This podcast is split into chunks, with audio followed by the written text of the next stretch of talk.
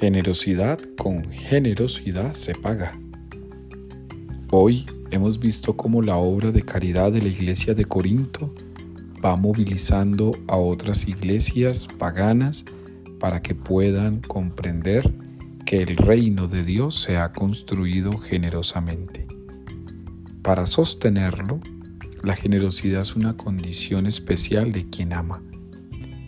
Cada uno de nosotros hoy puede comprenderse a sí mismo como un ser generoso. Compréndete a ti mismo como alguien que es capaz de dar.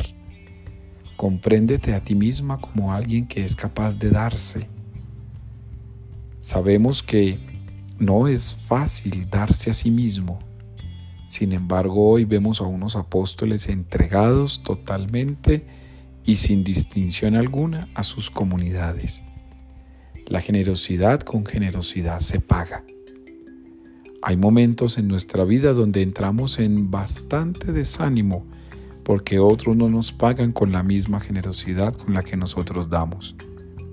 Sin embargo, es importante tener siempre la conciencia plena de que es Dios quien nos da generosamente cuando nos damos generosamente a los demás. No olvidemos que Él no escatimó en perdón. Él no escatimó en darse como misericordia para todos.